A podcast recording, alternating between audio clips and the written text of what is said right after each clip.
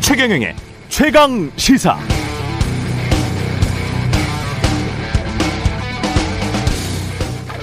네, 지난주 나온 미국 1분기 경제 성장률 마이너스 1.4%, 독일도 0.2% 성장에 그쳤고 스페인 0.3, 프랑스 0%, 이탈리아는 마이너스 0.2% 기록했습니다.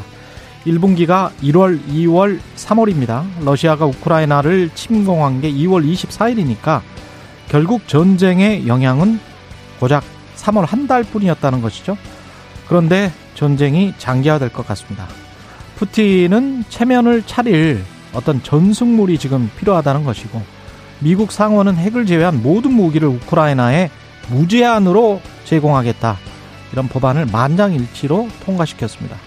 중국에서는 코로나 봉쇄 조치로 1억 6천5백만 명이 영향을 받고 있다고 하고 물가 상승에도 불구하고 금리를 올리기 힘든 일본의 엔화 가치는 우크라이나 전쟁 이후 오히려 러시아 루브라보다 더 하락했습니다. 미국, 유럽, 중국, 일본 전 세계 주요 경제 모두 지독한 코로나에 감염되어 버린 것 같은 모습입니다.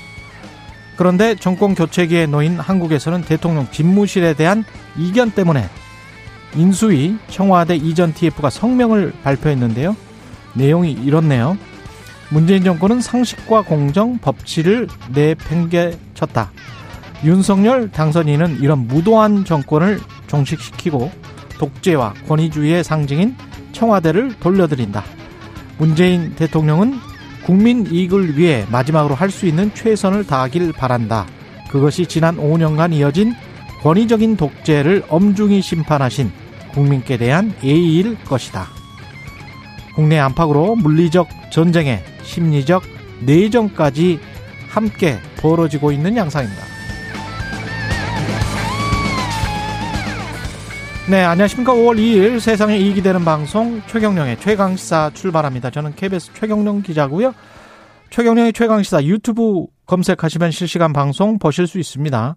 문자 참여는 짧은 문자 50원, 긴 문자 100원이 드는 샵 9730 유튜브 무료 콩 어플 많은 이용 부탁드리고요.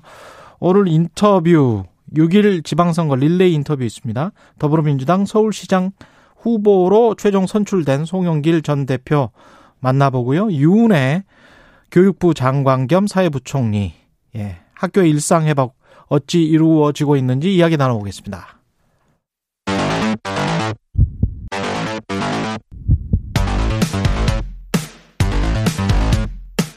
오늘 아침 가장 뜨거운 뉴스 뉴스 언박싱 네 뉴스 언박싱 시작합니다. 김민아 시사평론가 민동기 기자 나와 있습니다. 안녕하십니까? 안녕하십니까? 예, 그 어제였죠 대통령실 2실 5수석 인선 발표했습니다. 문재인 정부는 3실 8수석 체제였거든요. 예. 이제 윤석열 정부는 2실 5수석 체제로 출범을 하게 됩니다. 음. 원래 그 비서실장은 김대기 이명박 정부 전 청와대 정책실장을 이미 임명한 상태였는데요. 나머지 이제 국가안보실장 내정자로는 김성한 전 외교부 차관이 기용이 됐습니다. 예. 윤석열 당선자하고는 초등학교 동창입니다. 그리고 국가안보실 1 차장에는요. 김, 김태효 성균관대 교수가 지명이 됐거든요. 근데 이 김태효 교수 같은 경우에는 어 나중에 뭐좀 하겠지만 예. 대북 강경파인데다가 예. 그렇게 분류가 되는 데다가 아, 한반도 유사시 일본 자위대가 개입할 수 있다 이런 또 논문을 써서 음. 논란이 되기도 했던 그런 인물입니다. 그리고 원래 그 1차장 같은 경우에는 군사 전문가에게 맡겨왔거든요. 예. 이 관례를 깨고 외교안보 전문가를 내정한 것이 좀 특징입니다. 정무수석에는 이진복 전 의원, 시민사회수석에는 강승규 전 의원, 그리고 홍보수석에는 최영범 전 SBS 보도본부장, 경제수석에는 최상목 전 기획재정부 1차관, 사회수석에는 안상훈 서울대 교수가 내정이 됐고 예. 어, 대변인에는 강인선 전 조선일보 기자가 또 내정이 됐습니다. 그랬군요. 이번 예. 특징은 인수위 인사들이 많이 중용이 됐다라는 거고요. 그리고 여성은 강인선 내정자 한 명뿐입니다. 음. 호남 출신은 한 명도 없고요. 예. 그리고 예. 아까 말씀드린 것처럼 어, 대국 강경파가 좀 많이 좀 포진이 된 것 아니냐 이런 좀 지적도 있습니다. 김성환 전 외교부 차관도 이명박 전 대통령 시절 그렇습니다. 있죠. 예. 그리고 김태효도 마찬가지고 그렇습니다. 그렇게 되네요. 그리고 예.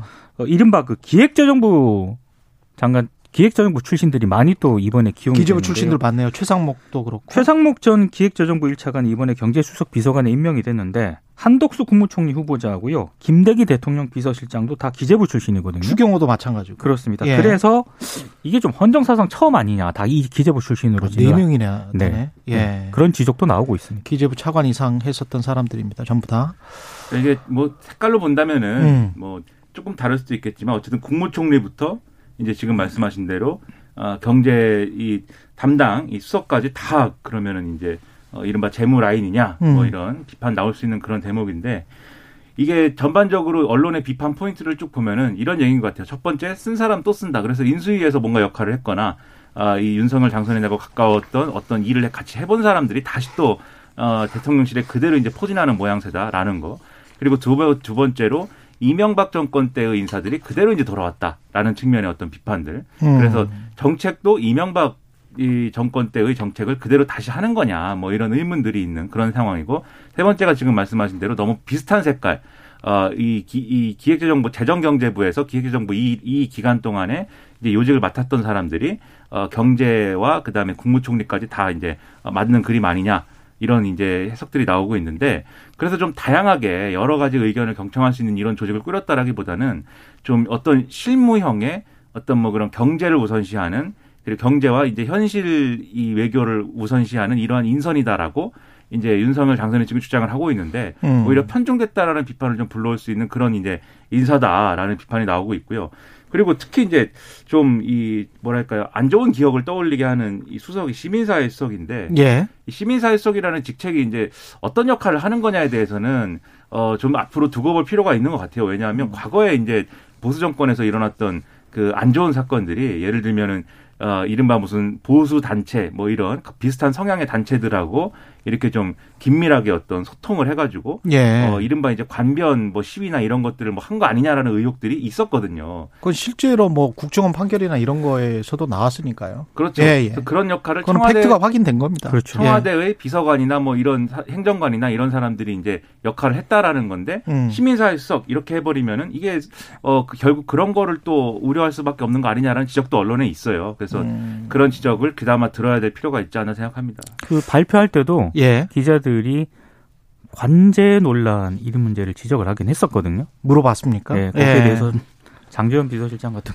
경우에는 음. 아예 없다. 아예 없다. 예, 너무 우려다. 이렇게 우려다. 이런 취지로 답변을 하긴 했습니다. 우리 기자들이 또 이 김성한 김태효 내정자 관련해서 국가안보실장을 비롯해서 강경기조로 평가받는데 어떻게 생각을 하느냐 이러니까 김성한 실장 대통령실 국가안보실장이 그랬네요 내정자가 어떤 기준으로 강경 기조라고 하는지 모르겠다 이렇게 본인이 했네요. 직접 얘기를 했습니다. 그렇게. 예. 네.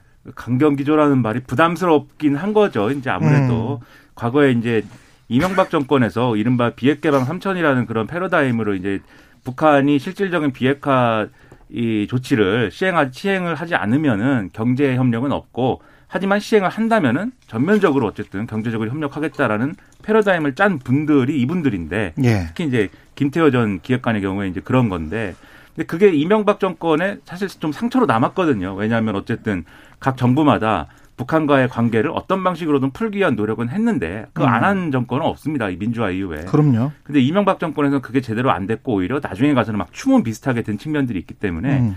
그게 이제 일정한 일정한 상처로 남아 있어서 이제 그런 평가가 지금 부담스럽긴 할 거예요. 음. 그러나 지금 이제 대외적으로 조성된 여건도 그렇고 북한의 태도도 그렇고 윤석열 정권에서 대북 정책이라든가 대외 정책 상당히 좀 어 이게 어떤 성향의 문제도 있겠지만 살얼음판을 걸을 수밖에 없는 상황이 그렇죠. 됐거든요. 그렇죠. 그렇죠. 그런 상황에서는 이 과거에 좀 강경론을 폈던 인사들이라 할지라도 지금 음. 그좀 균형을 잡아야 되는 그런 시점이 아닐까 그- 그런 지적들을 그래서 좀 가슴에 좀 새겨야 되지 않나 이런 생각이 듭니다.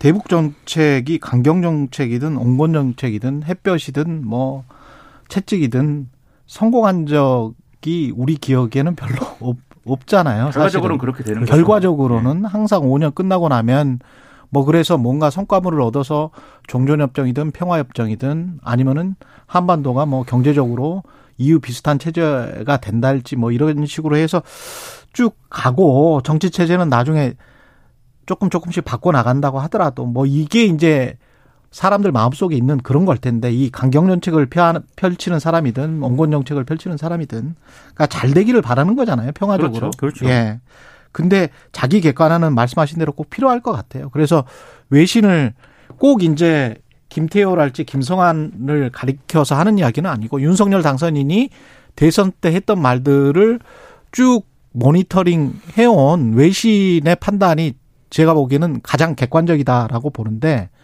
거기에 하드, 하더, 터프, 터퍼 이렇게 그 단어를 써요. 네. 그러니까 더 강경하고 더 거칠고 그런 그런 고- 더 공세적인 그런 정책을 펼 것으로 예상된다. 문재인 정부보다는 그게 이제 외신의 일반적인 그 뭐 더 온유한 정책을 펼 것으로 예상된다. 이런 외신은 없어요. 음. 그러니까 자기 객관화는 분명히 필요하다. 그렇게 외신은 보고 있다. 외국 사람들은. 그리고 그런 상황에서 어떻게 지금 현재 난국을 펼쳐 나갈지는 강경 정책이 유효할지 온건 정책이 유효할지는 잘 알아서 이제 결정을 하시겠죠. 예. 국익을 위해서 잘 결정하리라고 봅니다. 근데 자기 객관화는 꼭 하시고 예. 우리가 강경 정책은 아니다 이렇게 말하는 거는 예. 그러니까 어떤 도그마가 그런 그런 음. 것들을 이제 경계해야 될 필요가 있는 것이죠. 음. 언제나 강경 정책만이 맞고 언제나 어떤 온건 온건 그럼요. 정책, 햇변 정책만이 맞냐? 그럼요. 그게 아니다라는 거를 예. 명심해야 될 시점입니다. 예. 그리고 인사청문회 관련해서 뭐 계속 의혹은 나오고 있고요. 이번 주가 이제 수포 일과가 될 것 같습니다. 오늘 내 한덕수 후보자, 국무총리 후보자 인사청문 일정이 예정이 돼 있고요. 오늘만 하더라도 굉장히 많습니다. 일단 추경호 기획재정부 장관 후보자, 박진 외교부 장관 후보자, 원희룡 국토부 장관 후보자, 한화진 환경부 장관 후보자, 박보균 문체부 장관 후보자 등에 대한 인사청문회가 예정이 되어 있습니다. 그리고 내일은 정호영 보건복지부 장관 후보자, 이상민 행안부, 이종호 과학기술정보통신부 장관 후보자 이렇게 이제 인사청문회가 예정이 되어 있고요. 4일에는 한동훈 법무부 장관 후보자, 그리고 이종석 국방부 장관 후보자, 이정식 고용노동부 장관 후보자, 조승환 해수부 장관 후보자 등이 인사청문회가 예정이 되어 있습니다. 6일에는 김인철 교육부 장관 후보자하고요. 정황근 농축식품부 장관 후보자 인사청문회가 예정이 되어 있는데 쟁점들은 지금까지 뉴스 언박싱에서 전해드린 내용만 하더라도 엄청 많거든요. 예. 한독수 후보자 같은 경우에는 일단 김앤장 법률사무소에서 두 차례 고문을 지내면서 한 20억 정도 넘게 수령을 했는데 이 고액 수령에도 지금 한 후보자 쪽에서는 활동 내역으로 4건 정도만 국회에 제출을 한 상황이거든요. 아무래도 이 문제가 쟁점이 될 것으로 보이고요. 추경호 장관 같은 경우에는 정치자금법 위반 의혹이 새롭게 불거졌는데 예. 이 내용은 뭐냐면은 2016년 대구시 달성군의 한 아파트에 배우자와 함께 전입 신고를 했습니다. 그런데 올해까지 한 6년 동안 월세를 비롯해서 뭐 관리비 이런 걸 5,200만 원을 정치 자금에서 지출했다는 그런 의혹입니다. 가족과 함께 생활하는 거주지의 임차료를 정치 자금으로 지출하는 것은 정치자금법 위반 아니냐 이런 지적인데 이 지적에 대해서 추경호 후보자 쪽에서는 가족은 서울에서 거주하고 대구 아파트는 의정 활동용 숙소이기 때문에 위법 소지는 없다 이렇게 해명을 했고요. 근데 이렇게 해명을 했다 하더라도 그런 배우자가 이상하네. 실거주지를 신고하지 않은 것이기 때문에 그러니까요. 주민등록법 위반 가능성이 있거든요. 이 의혹에 대해서는 회계 실무 차원에서 제기된 부분에 대해서는 개선점을 찾겠다 이렇게 해명을 한 그런 상황입니다. 그러니까 이게 쉽게 말씀드리면은 정치 자금을 정치 활동을 하기 위한 숙소에 지출할 수가 있어요. 그 얘기인데 음. 그런데 이제 이 대구에 있는 이 아파트가 바로 그 숙소다라는 게 추경호 의원의 이제 주장이고 그렇죠. 예. 그런데 그게 숙소라면은 왜 일 가족이 왜 그런 거기다가 이제 그런 주민등록 신고 이 전입 신고를 했느냐 그렇죠. 이제 이렇게 의문을 제기하는 거고 그 여기에 대해서 실거주를 거기 하면서 자기 생활을 했다면은 그건 정치자금법 위반인 겁니다. 그런데 아, 그게 아니고 그렇군요. 예. 생활은 안 했는데 그 이 신고만 해놓은 거다. 이렇게 주장을 하면 실제로는 숙소를 이용했더라도 이제 이, 이 신고를 이제 잘못한 것이기 때문에 그건 그러면은 어 일종의 위장 전입이다. 이제 이 두 가지 길이 있는 거죠. 그래서 정치자금법 위반이 되느냐, 위장 전입이 되느냐 이 두 가지 길이 있는 건데 뭐 추경호 후보자의 해명은 어 정치자금법 위반이 위반이 아니고 음. 위장 전입입니다. 이렇게 해명을 한 겁니다. 박진 후보자 같은 경우는 어떤 의혹이죠? 아들의 도박 사이트 운영회사 근무 문제가 음. 계속 제기가 되고 있는데요. 이 의혹에 대해서는 일단 박 후보자 쪽에서는 기술자로 회사 내 전산 시스템을 유지 관리하는 업무를 담당하는 직원이었다. 사업 영역에 직접 관여하는 임원이 아니었다라는 입장인데 이 부분에 대해서도 민주당은 계속 반박을 하고 있기 때문에 아마 청문회에서 굉장히 쟁점이 될 것으로 보이고요. 그리고 박진 후보자 같은 경우에는 2019년에 페이퍼 컴퍼니 추정 회사의 고문으로 재직을 하면서 본인이 네. 3,200만 원의 급여를 받았다는 의혹도 좀 제기가 됐거든요. 그러니까 이 부분에 대해서도 아마 좀 쟁점이 될 것으로 보입니다. 그리고 원희룡 지금 국토부 장관 후보자 같은 경우에는 계속 지금 업무 추진비 가지고 논란이 되고 있는데요. 예. 오늘 새롭게 제기된 의혹은 제주도 총무과 있지 않습니까? 이 제주도 총무과가 어, 원희룡 후보자 단골 식당에서 2년 8개월 동안 1,800만 원을 사용을 했다라고 하는데요. 아, 이두 차례 이상 뭐 식당에서 결제한 사례만 15번이나 발견이 된 것도 있고 그리고 이 제주도 총무과 같은 경우에는 업무 추진비 사용 목적이 분명하지 않습니까? 예. 뭐 이를테면 공무원 복무 관리라든가 업무 추진비 공개라든가 집행, 공무원 임용, 인사 운영 계획 수립 뭐 이런 등의 업무를 맡기 때문에 이 부분과 관련해서 좀뭐 결제를 해야 되는데 결제된 내용을 보면 뭐 제주 방문 국회 관계자와의 간담회라든가 뭐 정당 관계자와의 간담회 이런 것 등이 있다는 겁니다. 아, 그리고 원 후보자하고 업무 추진비 내역을 보니까 총무과와 동일한 목적의 간담회 개최가 여러 차례 나오는데 일단 이 내용을 보도한 한국일보의 의혹은 결국에는 총무과 업무 추진비도 사실상 원 후보자와 관련해 사용된 것 아니냐 이렇게 의혹을 제기를 하고 있습니다. 오늘 이제 한겨레가 보도한 내용 중에 뭐 이 말씀하신 부분도 있고 그 다음에 또 이런 의혹도 있어요. 그 서울에서 이제 쓴 출장비나 이런 것들이 어 본인의 이제 정치 활동에 쓰였다. 제주도를 위해서 쓴 게 아니라 그런 예. 내역들이 다수 이제 발견이 된다. 이런 이제 지적도 있고 원희룡 후보자의 경우에는 또 이런 이제 업무 추진비라든가 이런 이제 이 지출과 관련된 논란도 있지만 이제 제주도 개발이라든가 이런 것과 관련된 논란도 지금 있는 상황 아니겠습니까? 그렇죠. 오등봉 개발 뭐 이런 문제인데 이게 뭐 내용을 오등봉 보면 개발 업체를 어떻게 했다는 개발 업체가 그러니까 새로운 의혹도 지금 제기가 됐는데요. 예. 이건 이제 한국일보 보도인데 오동 오등봉 공원하고 중부 공원의 민간 개발을 공식화하기 전 게 아마 20, 2017년하고 2018년인데 이때 주역 중견 건설사 대표 일가하고요. 어. 제주도청 공무원이 개발 부진의 토지를 미리 매입을 해서 한 70억대 보상 차익을 거두게 됐다는 게 한국일보 보도 내용입니다. 그런데 어. 이들이 땅을 사들인 시점이 원희룡 후보자가 제주지사로 재직을 하면서 도시공원 민간 특례 사업을 비공개로 추진하던 그런 시기하고 겹치거든요. LH네.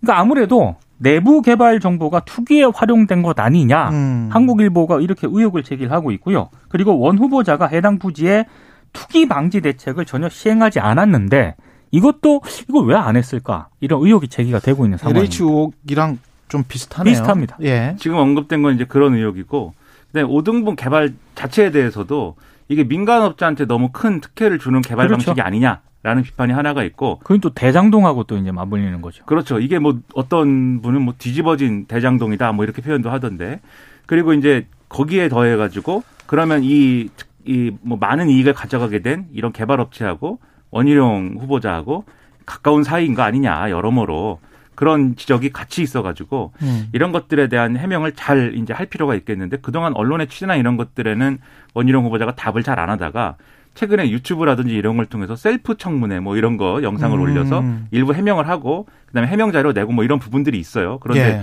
아직 많이 해명된 것 같지는 않아서 인사청문회 자리에서 상당한 쟁점이 될 것으로 보입니다. 이게 좀 유사점들이 많네요. 그러니까 김인철 그 교육부 장관 후보자도 법인카드를 감사원 법인카드 감사원 감사위원으로 있으면서 그렇죠. 감사원 법인카드를 뭐 외대 총장 선거 이런 데 쓴 거 아니냐라는 그러면서 다른. 교수랑 밥을 먹을 때 그렇죠. 이것도 좀 원희룡 장관 후보자랑 비슷하고 박진 후보자 같은 경우도 이게 아까 페이퍼 컴퍼니에 3,200만 원 고문으로 있었다 그랬잖아요. 네.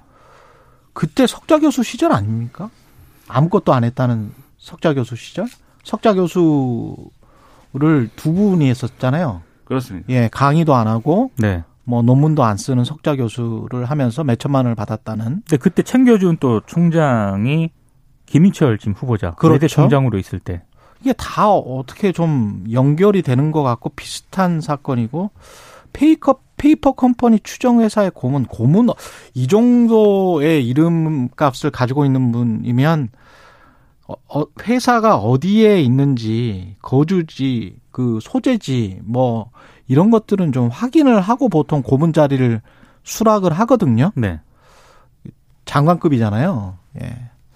근데 좀 특이하네요. 이런, 그러니까 이런- 경우는 잘 없는데 페이퍼 컴퍼니 추정 회사의 고문으로 가는 거는 그렇죠. 예. 후보자들이 이런 논란들이 이제 많이 있고 그리고 대체적으로 지금 말씀하셨듯이 좀 흐름이 있어요. 약간 예. 공과사가 구분이 잘 안 되고 예. 그다음에 이런 이제 이해 충돌이나 이런 것들의 논란이 불거질 수 있는 행위들이 여러 가지가 있고 음. 근데 그 중에서도 이제 정호영 후보자라든가 좀 여러 가지 의혹이 커져 있는 상황이 있고 뭐 이런 건데 그러다 보니까 그런 민주당은 이 인사청문회를 어떻게 대응할 거냐 이거에 대한 얘기가 많이 이제 나오고 있습니다. 원칙은 어쨌든 어 현미경 검증을 하고 어 엄밀한 검증을 하는 거지만 아무래도 현실적으로 선택해야 되는 어떤 부분들이 있을 텐데 예를 들면 그래서 언론의 해석이에요 이거는 음. 예를 들면 한덕수 총리 후보자의 경우는 어쨌든 국회가 인준을 하느냐 마느냐에 달려 있는 거 아니겠습니까? 그렇죠. 동의안 임명 동의안 표결을 해야 되기 때문에 그래서 한덕수 후보자에 대한 이제 표결은 이제 동의를 하고 그 중에 이제 장관 후보자 몇을 낙마시키는 어떤 그런 방향으로 이 협의를 하지 않겠느냐 뭐 이런 전망도 있는데 근데 그게 뭐 민주당 내에서 뭐 합의가 되는 그림은 또 아닌 것 같아요. 왜냐하면 지금 민주당은 네 명을 낙마 대상으로 찝어서 얘기를 하고 있거든요. 그게 이제 한덕수 총리 후보자랑 한동훈 법무부 장관 후보자랑 이제 정호영. 후보자랑 김인철 부총리 겸 교육부 장관 후보자입니다. 김인철 후보자는 이전에는 언급이 안 됐었는데 새로 낙마 대상으로 이제 들어왔어요. 그래서 낙마 대상의 한덕수 총리 후보자인데 뭘, 뭘 이렇게 지렛대로 써서 협상을 하겠느냐 뭐 이렇게도 얘기를 하고 있는데 결과적으로 그러면 이제 총리 후보자는 이제 임명동의안 처리나 이런 것들이 굉장히 늦어질 가능성이 있고 어, 안 되거나 늦어질 가능성이 있고 장관 후보자들은 여러 가지 논란 속에 임명 강행이 되고 누구는 또 그냥 자체적으로 이제 임명을 포기하고 뭐 이런 상황이 벌어질 수 있어서 갈등은 또 장기화되는 그런 수준에 갈 수가 있는 거죠 지금. 제가 아까 이름값이라고 말씀드렸는데 이거는 기재부 관료했던 사람들이든 국회의원이든 이런 유, 뭐 장관 출신들이든 다시 한 번만 생각해 주셨으면 좋겠어요. 왜냐하면 그 뭐 여의도 그 증권계도 그렇고 시장에서 뭐 가령 어떤 기재부 차관 출신이랄지 뭐 위원장 출신이랄지 금융위원장 출신이랄지 원장 출신들이 또는 장관 출신이 무슨 부동산 땡땡 펀드의 사장으로 또는 고문으로 간다 그러면 그분들은 뭐 이거 그런 작은 펀드일수록 또는 작은 회사일수록 돈을 많이 주거든요. 그래서 그분들은 돈 많이 받아서 그렇게 가는지 모르겠지만 흉 봐요 뒤에서 그거는 아셨으면 좋겠습니다. 그러니까 이분들 뿐만이 아니고 이런 일이 너무나 자주 있기 때문에 지금 정관에 관한 그리고 이름값을 한다고 가서 했던 일이 사실 업계에서는 뻔히 알거든요. 어떤 어떤 이름값을 했는지 그리고 도, 돌아와서 공직을 다시 맡는데 그 공직을 정말 공정하게 아 수행할 수 있을까 거기에 관한 의구심이 늘상 있는 게 사실입니다. 법인카드 시스템이. 관련 의혹이 너무 많이 제기가 됩니다. 그렇죠. 그러니까 예. 전관과 관련된 부분들도 잘못 선택하면은 위법한 일이 휘말릴 수가 있어요. 예를 들면 옵티머스 사태 이런 그럼요. 것들이 거기에 뭐이 유력했던 경제 관료들 이름 막 나오잖아요. 음. 그러니까 잘못 선택해가지고 위법한 상황까지 되는 거기 때문에 조심해야 되는데 이번에 많은 후보자들은 별로 조심 안 하고 살았던 거 아니냐. 그렇죠. 네, 그런 생각이 들 수밖에 없는 거죠. 꼭 이런 분들만 있는 게 아니고 본인이 공직에 있었다는 걸 굉장히 자랑스럽게 생각하고 그 일종의 체면을 그렇죠. 예, 은퇴하고 나서라도 체면을 차리려고 하는 사람들이 많거든요. 그래서 어지간한 자리는 뭐 절대 안 가려고 하는 그래서 꼭 공공성이 있는 자리만 가려고 하는 그런 분들도 있는데 조금 좀 심한 것 같습니다. 예. 그 검찰청법 개정안 본회의에서 통과했고요. 형사소송법 개정안 상정됐고 이것도 그러면 통과가 되겠네. 내일 본회의에서 이제 형사소송법 예. 개정안을 민주당이 처리하기로 했는데 내일 국무회의 의결까지 끝내겠다는 게 민주당의 방침이거든요. 내일 다 끝나겠다. 그런데 예. 지금 일정상 뭐 국회 본회의 일정도 있는 것이고 청와대 국무회의 일정도 있는 거 아니겠습니까? 근데 지금 청와대 일정 같은 경우에는 뭐 이것 때문에 좀 뭐 연기를 하네 아니면 임시국무회에서 처리를 하네 이런 논란이 좀 제기가 되고 있습니다만 민주당 쪽에서는 일단 당의 의사가 전달이 된 것으로 알고 있다 이렇게 입장을 정했고요. 그래서 이건 내일 상황을 좀 봐야 될 것 같습니다. 그러니까 이거는 본회의는 예를 들면은 원래는 본회의는 보통 오후에 하고 그렇죠. 국무회의 보통 오전에, 오전에 하거든요. 하거든요. 근데 이거를 본회의를 오전에 하고 국무회의를 오후에 해야겠다. 라는 게 이제 민주당 생각이고 그걸 이제 요구를 했다 요구를 했다라는 건데 이게 단지 이 법안을 처리하기 위해서 국무회의를 오후에 여는 것도 사실 명분이 좀 부족합니다. 그러다 보니까 문재인 대통령이 지금 큰 고민거리가 하나 있어요. 사면을 음. 해야 되느냐, 누구를 해야 되느냐 이 고민이 있는데 사면을 해야 되느냐 말아야 되느냐의 고민이 진짜 있, 있어요 대통령한테? 언론 보도에 의하면 네. 그래서 시나리오를 또 얘기하는 건데요. 예. 어, 그 고민을 하시, 하느라고 국무회의 일정이 그 명분으로 늦어질 가능성도 있고 그러면 이제 겸사겸사해서 일정대로 처리될 가능성도 있다. 뭐 이런 얘기들도 언론은 하고 있습니다. 음. 잘 모르겠습니다. 어떻게 될지 좀 지켜보죠. 금주 다음 주에 다 결정이 되겠네요. 그렇습니다. 예. 예. 뉴스 unboxing 민동기 기자 김민아 시사평론가였습니다. 고맙습니다. 고맙습니다. KBS 일라디오 최경영의 최강시사 듣고 계신 지금 시각 7시 45분입니다.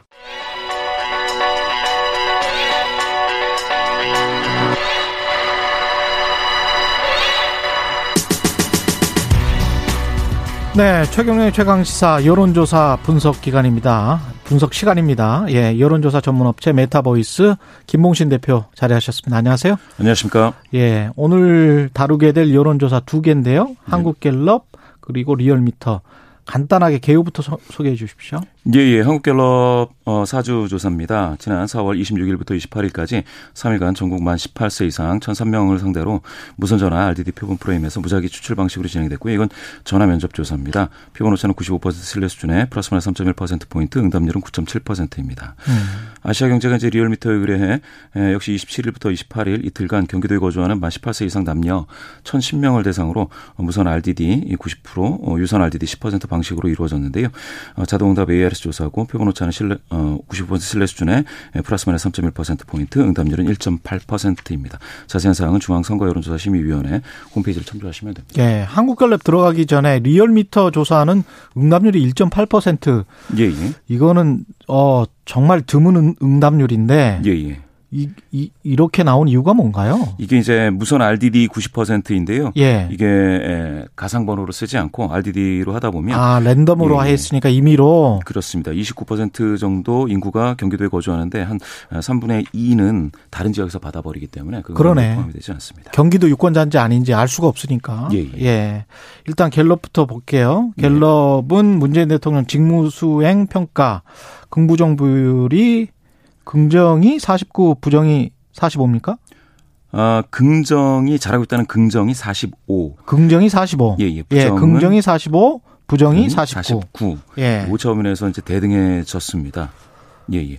예, 올해 들어서 이제 꾸준히 이 40%를 상회하는 높은 긍정률을 보이고 있어가지고요. 긍정률이 45%, 예, 부정률이 예. 49%. 예, 이게 역대, 역대 굉장히 굉장히 노- 높은 수준인 것 같은데요. 예. 기록입니다. 역대 대통령 5년 직무수행. 차 마지막 분기에 예, 예. 예. 5년 차 마지막 분기 평균을 내면 42가 나오는데요. 이것도 지난 3분기 대비 5%포인트 올라갔고요. 음. 다른 역대 대통령분들 비교하자면 예. 노무현 대통령은 27 그리고 김대중 이명박 대통령이 각각 24로 마감한 데 비해서 42% 상당히 높습니다. 그러네요. 45%. 예. 아, 그 평균은 42%, 4분기의 예, 예. 평균은 분기 평균이 42입니다. 예. 정당별 지지도는 어떻습니까? 정당은 그 어, 민주당과 국민의힘 양, 양대 정당이 이 비슷하게 계속해서 나오고 있는데요. 어, 국민의힘이 1% 포인트 상승해서 40%, 민주당이 3% 포인트 하락했지만 37. 음. 격차는 이제 3% 포인트로 오차범위 이내에서 대등합니다. 그래도 국민의힘은 상승세가 지속되고 있다. 이렇게 추세는 봐야 되겠습니다. 예, 예. 나쁘지는 않습니다. 다만 예. 국민의당과 이제 통합을 했는데도 불구하고 아, 그 시너지는 예, 예. 시너지가 나타나지는 않습니다. 예. 대선 이전과 이후 비교했을 때는 어떻습니까? 아주 큰 차이가 있다고 보기는 어렵습니다. 지금 다 오차범위 내다. 예, 예. 예. 그리고 윤석열 대통령 당선인의 직무 수행 평가 긍부정 예. 비율이 어떻게 됩니까? 이건? 이게 예, 긍부정으로 물어본 게 세 번인데요. 음. 어, 지난 두 주 전에 비해서 잘하고 있다는 건 7%포인트 하락해서 43, 잘못하고 있다는 44. 그래서 1%포인트 격, 격차로 잘, 어, 긍부정이 완전히 붙었습니다. 예. 예, 예. 잘하고 있다. 이게 단순 비교할 수는 없지만 지금 현직 대통령보다 예, 예. 못 잘하고 있다는 비율이 조금 좀 떨어지네요. 예, 수치로만 보면은 2% 포인트가 더 약한데요. 예. 5점 이내니까 뭐 비슷하다라고 음. 봐서 사실은 이게 이제 미래 권력이기 때문에 조금 더 나와야 되는데 더 나와야지 70, 80 나와야 되는데 지금은 굉장히 40%대에 고착돼 있습니다. 이게 어떤 점에서 잘하고 있다, 잘못하고 있다라고 평가하는지 예, 예. 예. 잘하고 있다라는 거는 공약 실천, 잘하고 있다라는 사람들한테 물어봤더니 그 중에서 11%가 공약 실천, 8%는 결단력 이렇게 얘기했는데요. 예. 굉장히 뭐 몰려 있지는 않습니다. 11, 8, 7, 6 이런 식으로 해서 분산되어 있습니다. 예. 그런데 이제 부정 평가를 물었더니 음. 어 35%가 부정 평가는 35%가 대통령 집무실 이전, 또 14%는 인사 문제 이렇게 돼서 이 대통령 집무실과 인사 문제가 번갈아 가면서 1, 2등을 하고 있는데 굉장히 좀 집중되어 있습니다. 그러니까 부정 평가를 하는 사람들은 집무실 이전과 인사, 예. 문제. 맞습니다. 문제다. 가장 예. 큰 문제다. 예. 근데 잘하고 있다라고 생각하는 사람들은 공약 실천을 잘하고 있다. 예, 예. 결단력, 11%, 추진력, 뚝심이 있다. 8%. 그렇게 되네요. 그리고 대통령 집무실 이전도 잘하고 있다는 응답 있긴 있습니다. 7%. 7%. 물론 이제 인사 문제로도 잘하고 있다라는 비율이 있긴 있습니다. 3%. 예, 그러네요. 예. 한덕수 신임 국무총리 후보자 적합도는 지금 예. 어떤가요? 적합하다가 30%, 적합하지 않다가 37%. 아, 7% 적합하지 않다가 포인트. 37%? 예, 예. 7% 포인트 격차로 적합하지 않다가 더 많습니다. 그러면 경기, 살림살이, 이 집값정만 이런 것도 물어봤는데 지금 이것도 좀 낙관적이지 않죠.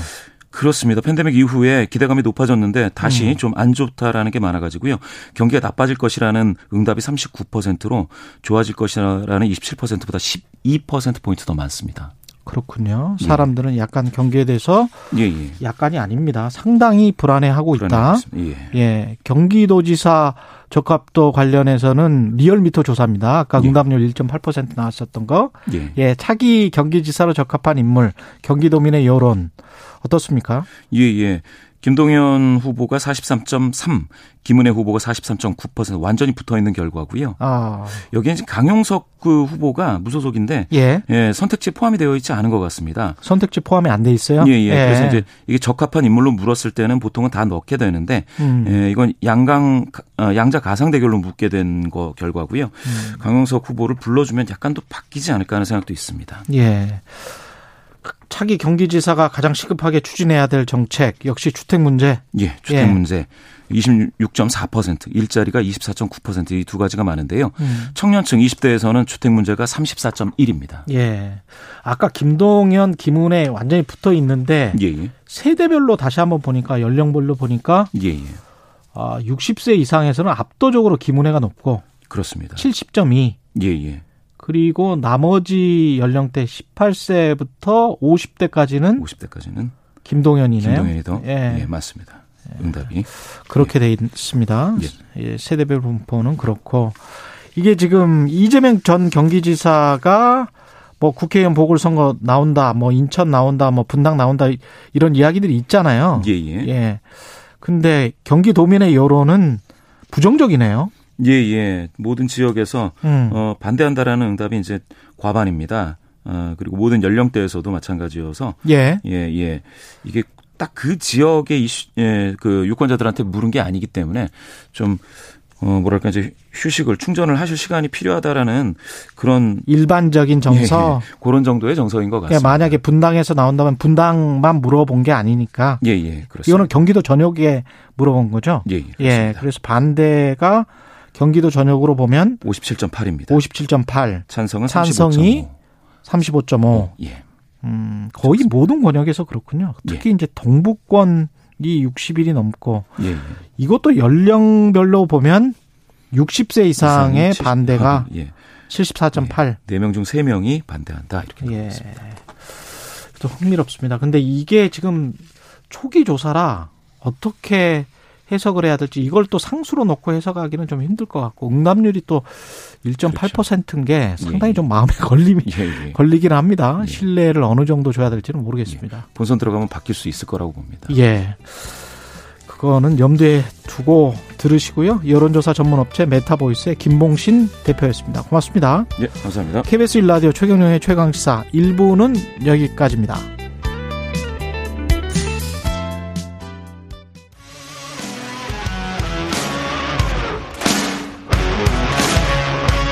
오늘 하루 이슈의 중심 최경영의 최강 시사. 네, 더불어민주당 서울시장 후보의 송영길 전 대표 최종 선출됐고요. 예, 서울시장 선거 그래서 6월 1일 지방선거 최대 승부처인데 민주당 송영길 후보, 국민의힘 오세훈 후보 현 시장이 격돌하게 됐습니다.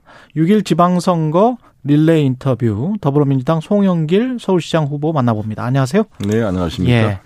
일단 뭐 최종 선출되셨는데 우여곡절이 많았습니다. 그렇습니다. 예. 소감, 각오부터 말씀해 주십시오. 네, 민주당의 공식 서울시장 후보로 확정이 된 송영길입니다. 제가 선거 캠프 사무실을 서울시청 뒤에 얻었는데 이름이 피닉스 불사조입니다. 선거문가 시사하는 바가 있는 것 같고. 예. 가보니까 날씨 좀 익숙해서 아, 이 건물이 뭐지 봤더니 음. 이게 87년 6월 항쟁 때 민추협, 민주화 추진 협의회 사무실이었습니다. 예. 어, 그래서 이제 김영삼 총재를 제가 처음 만났던 곳이기도 합니다. 아. 그런 의미를 가지고 이 윤석열 이 검찰 공화국의 에, 국민에 대한 인권과 자유와 재산권의 침해를 막아내고 현재 균형을 달성할 수 있도록 하겠습니다. 47.8% 이재명 후보를 지지했던 국민들이 낙담하고 텔레비도 안 보고 있는데 그분들이 국정에 또 지방행정에 참여함으로써 국민 통합을 이뤄내고 서울의 유엔 5본부 제 유치 공약을 실현시켜서 서울의 위상을 음. 국제적으로 이렇게 에, 향상할 수 있도록 만들어내겠습니다. 이게 지금 수도권 선거가 상당히 큰 의미가 있긴 있잖아요. 다른 네. 지역 선거에도 영향을 네. 미칠 것 같고. 근데 지금 당장의 판세, 그 다음에 지난 대선 때의 격차 한 5% 포인트 정도 벌어졌었지 않습니까? 윤석열 이재명이 네.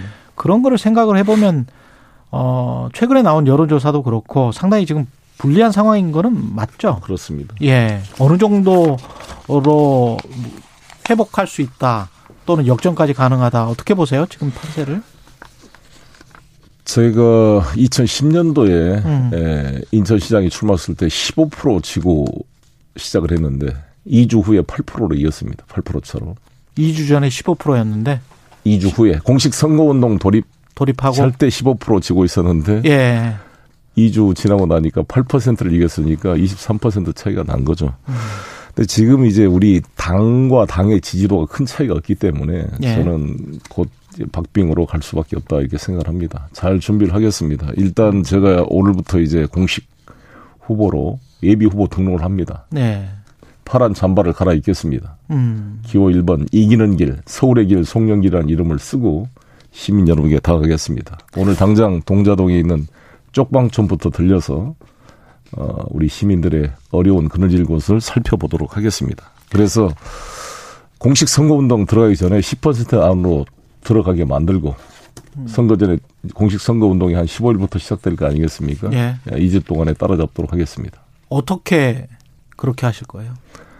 일단 말씀드린 대로 우리의 음. 지지자들이 결집하게 되면 당 지지도가 큰 차이가 없기 때문에 당연히 음. 결집되는 거 아니겠습니까? 예. 그리고 이제 저의 구체적인 공약들이 계속 시민들에게 제기되고 예. 어 제가 세운상과 상인들도 만날 계획이 있습니다만 서울 시민들의 삶의 현장, 민원의 현장을 곳곳을 찾아서 만나겠습니다.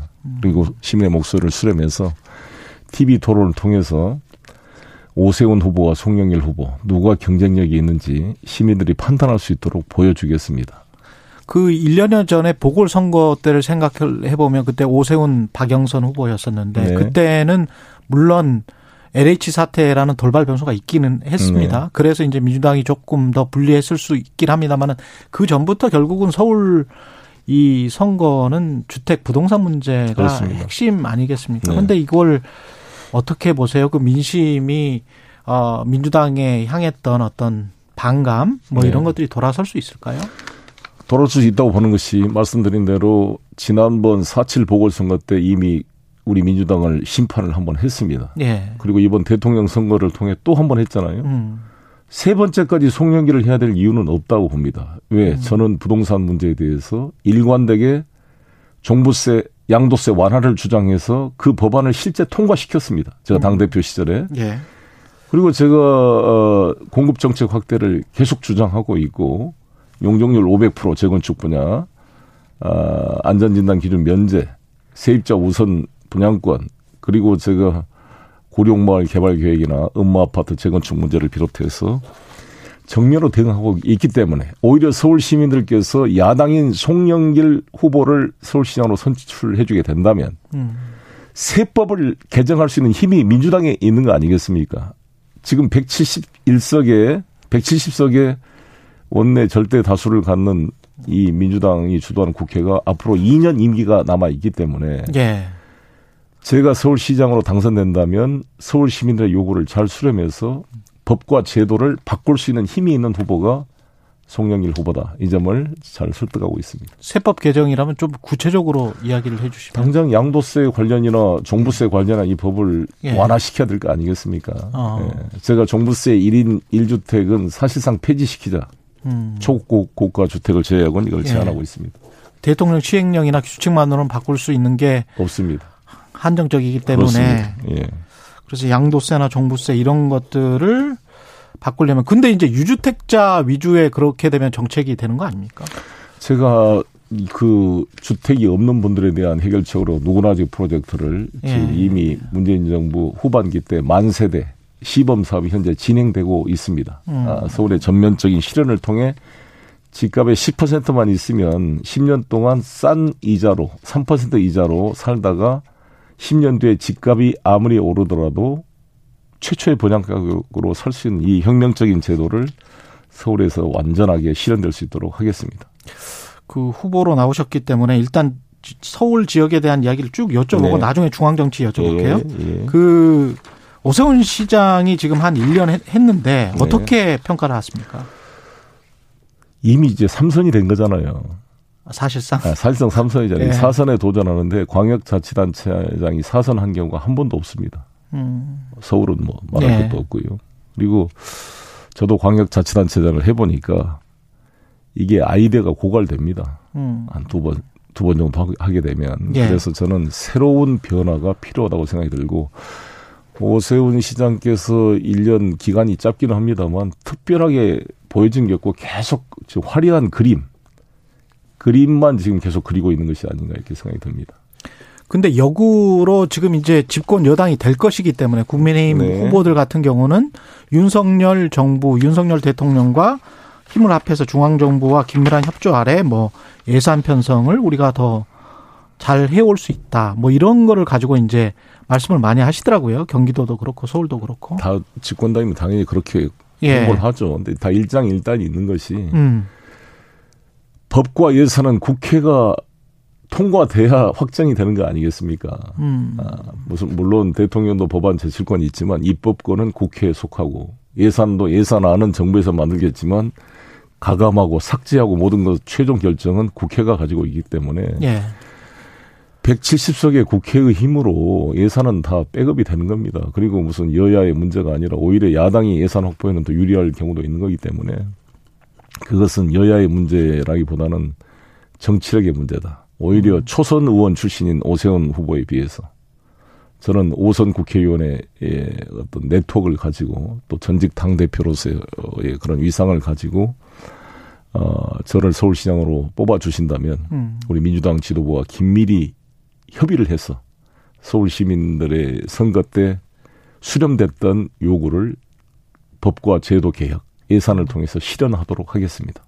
그 김진애 경선 후보 그 경선에서 맞섰던 후보는 네. 인터뷰에서 그런 이야기를 하더라고요. 용산 집무실 이전 때문에 용, 용산뿐만이 아니고 강남권까지 개발의 제한을 받게 된다. 집무실 이전이 오히려 서울 시민들의 개발 그 다음에 제대로 된 어떤 재건축 이런 것들을 막을 것이다 이런 이야기를 하던데 그런 같은 생각이세요? 집무실 이전과 그렇습니다. 저는 이제 오세훈 시장께서 잘못했다고 생각하는데 음. 지금 물론 여당이다 보니 이제 같은 당이다 보니까 당선인의 눈치를 살피면서 용산 청와대 이전이 오히려 용산 발전의 계기가 될 것이다 이렇게 예. 에, 용비어 청가를 하고 있는데 그것은 적절하지가 않다고 봅니다. 왜냐하면 이로 인해서 서울의 모든 도시 계획이 틀어지게 될 것입니다. 당장 한강을 따라서 2028년부터 실용화될 UAM, 그러니까 urban air mobility 그렇죠, 예. 나르는 택시의 모든 노선이 영향을 받을 수밖에 없고 그럼 빌딩 위에 이제 주차장 대공. 예, 예. 대공 포대가 설치되게 되고 거기에 대한 항공 통제나 통신 통제, 교통 통제, 재산권 고도 제한을 비롯한 여러 가지 요소들이 생길 겁니다. 그 제한이 없다 그러지만 당장 국방부에 근무하는 4천 명의 군인 공무원들이 대통령 경호를 위해서 총알에 총에 공의를 다 제거해라고 이렇게 한다는 거 아니겠습니까? 그러면 음. 총을 발사가 안 되는 총을 들고 다니는 국방부가 된다는 것도 상당히 아이러니한 일이고 음. 또 외교부 공간을 한남동에 뺏어감으로써 당장 박진 이제 외교부 장관 내정자한테 전화를 해봐도 당혹스러워합니다. 어떤 그럼 대안이 뭐냐 도대체? 그리고 한남동에서 어, 용산까지 출퇴근할 때도 문제가 많이 발생할 것입니다. 그래서 음. 저는 오히려 제가 시장이 된다면 각계 전문가를 통해서 이와 관련된 재산권 행사의 제한. 청와대 주변에 효자동, 적선동 이런 데 다 얼마나 제한이 많았습니까? 주민 통행, 통행에도. 근데 이런 것에 대한 문제를 지적하고 싶고요. 청와대를 국민에게 개방한다 그러는데 저는 오히려 윤석열 당선인은 당선되면 매번 기자 브리핑을 백악관처럼 하십시오. 그게 국민과 소통하는 거지 건물 공간의 개념이 아니잖아요. 오히려 국방부로 가게 되면 군인들이 지키고 있고 더 국민이 다가갈 수 없는 공간이 되지 않을까요? 음. 이미 문재인 대통령이 있는 청와대는 개방을 이미 실시해서 70, 1년에 70만 명의 국민이 청와대 녹지원까지 다 구경하시다가 대통령이 걸어 나올 때 직접 만나 인사도 하기도 그렇습니다. 근데 그거를 마치 개방이 안 된 것처럼 말한 것도 좀 오해다 이렇게 생각합니다. 음. 내각 인선과 관련해서는 어떻습니까? 인사청문회가 이제 이번 주부터 본격화되는데 그래서 저는 시- 서울 시민 여러분께 호소하고 싶은 게 음. 저희들도 뭐 잘못한 점이 있고 마찬가지로 어떤 권력이든지 남용됩니다. 그래서 민주주의 원리가 원리가 삼권을 분립시켜서 견제 균형을 시킨 거 아니겠습니까? 예. 아, 그렇기 때문에 조국 장관 문제를 가지고 그렇게 표창장 위조의 아빠 찬스로 조국 장관 가족을 거의 도륙을 내듯이 수사를 했던 이 검찰 그걸로 인기를 끌어서 대통령이 된 이 윤석열 당선인 초기 내각을 보면 조국은 저리 가라는 그러한 내로남불이 드러나고 있는 거 아니겠습니까? 김호용 장관 문제, 이상민, 뭐 각장 아빠 찬스, 사회 이사 내각 이런 것들에 대해서 적어도 양심이 있다면 같은 기준으로 검증하고 평가받아야 된다 이렇게 생각합니다. 예. 그리고 다른 정치 문제 중에 하나가 이재명 고문 차출설 이거 계속 음. 나오고 있는데요. 성남 분당갑 네, 아, 또는 인천 계양을 네. 어떻게 생각하세요? 저는 일관되게 어 이재명 고문이 지난 대선 때 에, 얻었던 1,600만 표 이상의 득표했던 국민의 마음을 이번 재보궐 선거나 아, 지방 선거에 민주당의 승리를 위해 같이 참여해야 된다. 그 형태는 어떤 식으로 할 건지는 에, 이제 공론화 과정이 필요하다 이렇게 생각합니다. 그렇군요. 그리고 정치 문제 하- 하나만 더 네. 여쭤보고 어, 정책 문제 마지막으로 여쭤보고 끝내겠습니다. 그 사면과 관련해서는 계속 이름이 나오지 않습니까? 이명박, 김경수, 뭐 이재용, 정경심까지 나오고 있는데 해야 된다고 보십니까? 대통령이? 글쎄요, 뭐 대통령 사면권은 신중해야 된다 보, 봅니다. 헌- 예. 헌법적 권한이긴 하지만 이명박 사면에 대해서는 상당한 국민적 반발이 있지 않을까 이렇게 생각합니다. 음. 아, 그리고 그것을 왜 윤석열 당선이 인의 요구에 굴복해서는 안 된다. 저는 이런 생각을 가지고 있습니다. 아, 당선인의 요구에 굴복해서는 안 된다. 음. 그리고 그 내놓은 공약 중에 이런 게 있더라고요. 재택 연계형 주 4일제 네. 도입. 음, 이게 이제 노동시간 단축 효과로 이어질 수도 있다. 뭐 이런 생각이신가요? 주 4일 근무제로 가기 위한 중간 단계로서 음. 어, 재택근무 하루를 보태서 4 플러스 1로 해보자는 거죠. 음. 코로나 때 이미 실험을 해봤고 저도 국회의원 외교통일위원장 시절에 저희 직원들을 그렇게 해봤습니다. 서울시만 일단? 예, 서울시에서 이제 부분적으로 실험해서 미비점은 보완해가지고 확대해 가겠습니다. 예. 마지막으로 서울시장 왜 송영길이 돼야 된다 말씀해 주십시오. 우리 국민들의 에, 힘을 모아서 국민 통합을 이뤄내겠습니다. 0.73%로 모든 권력을 독점하고 나머지를 배제하고 윤핵관 중심으로 국정을 끌어가는 것은 대한민국의 에너지가 모일 수가 없습니다. 나머지 국민들의 마음을 서울시장을 통해 모아내고 서울이 기존의 그런 패러다임을 벗어나서 유엔 5본부 유치와 부동산 문제 해결로 어, 지방과 경쟁하는 서울이 아니라 파리, 런던, 동경, 북경과 경쟁하는 글로벌 도시 서울을 만들어 우리 청년들의 국제 관계 일자리를 2만 개를 만들어내고 10조 이상의 경제 효과가 달성될 수 있는 평화가 보장되는 어, 국제 도시 서울을 만들어 보겠습니다. 예. 송영길 더불어민주당 서울시장 후보였습니다. 고맙습니다. 네, 감사합니다. 오늘 하루 이슈의 중심. 당신의 아침을 책임지는 직격 인터뷰. 여러분은 지금 KBS 일라디오 최경영의 최강 시사와 함께하고 계십니다. 예, 코로나19 유행 감소로 일상 회복이 추진되면서 학교 현장 정면 등교 교육 활동 정상화 시작됐고요. 유은혜 사회부총리 겸 교육부 장관에게 직접 관련 소식 들어보겠습니다. 안녕하세요. 네, 안녕하세요. 야, 일단 뭐 2년 지났습니다. 코로나19. 그 교육부 네. 장관으로서 뭐 힘드신 점도 많았겠습니다. 예, 뭐, 온 국민이 다 힘든 상황이었는데요. 학교 예. 현장은 또 처음 겪는 일들이라서, 아, 정말 어려운, 음, 일들이 많이 있었고, 하루하루 긴장하면서 지냈는데요. 아, 그 과정에서 학교 현장의 선생님들, 교직원 여러분들, 그리고 학생, 학부모들이 자신의 위치에서 이 위기를 함께 극복하기 위한 노력을 정말 헌신적으로 해주셔서 저는 정말 감사하는 마음을 다시 한번 전하고 싶고요. 이 코로나 위기를 또 기회로 만든 측면도 있어서 아 이제 이제 일상이 회복되는 시기에 2년 이상이 걸렸지만 그 과정이 또 현장의 저력을 확인하고 교육 혁신의 어떤 의지를 확인하는 시기가 되기도 했다 하는 생각도 듭니다. 그 기회로 만들었다는 게 원격 교육이랄지 이런 거를 말씀하시는 겁니까? 아, 그렇죠. 원격 교육도 그렇고요. 저희가 예. 이제 고교 학점제를 위한 다양한 이제 교육과정 개정이나 아, 음. 원격 수업과 같은 ICT에 기반한 그 프로그램 수업 혁신을 하기 위한 것들을 계획은 하고 있었습니다. 예. 그래서 25년까지 인프라를 구축한다거나 하는 계획들을 세우고 있었는데 이게 이제 원격 수업이 전면적으로 도입하게 되면서 2년 사이에 앞당겨서 예산도 많이 투입이 되고 그런 시스템을 구축하고 컨텐츠를 개발하는 것들이 굉장히 집중적으로 이루어졌거든요. 그래서 이 부분은 위기를 기회로 만든 측면이 에, 었다 이런 생각을 하고 있습니다. 지금 그 코로나 포스트 코로나 이후의 상황은 어, 어떻게 되나요? 자체 조사 뭐 접촉자 자체 조사랄지 뭐 학교 내에서 유증상자가 발생이 되면 그 네. 관리하는 것들 뭐 이런 것들이 그 이전하고 또 같게 되는 겁니까? 아니면은 좀 완화됩니까? 차이는 있는데요. 예.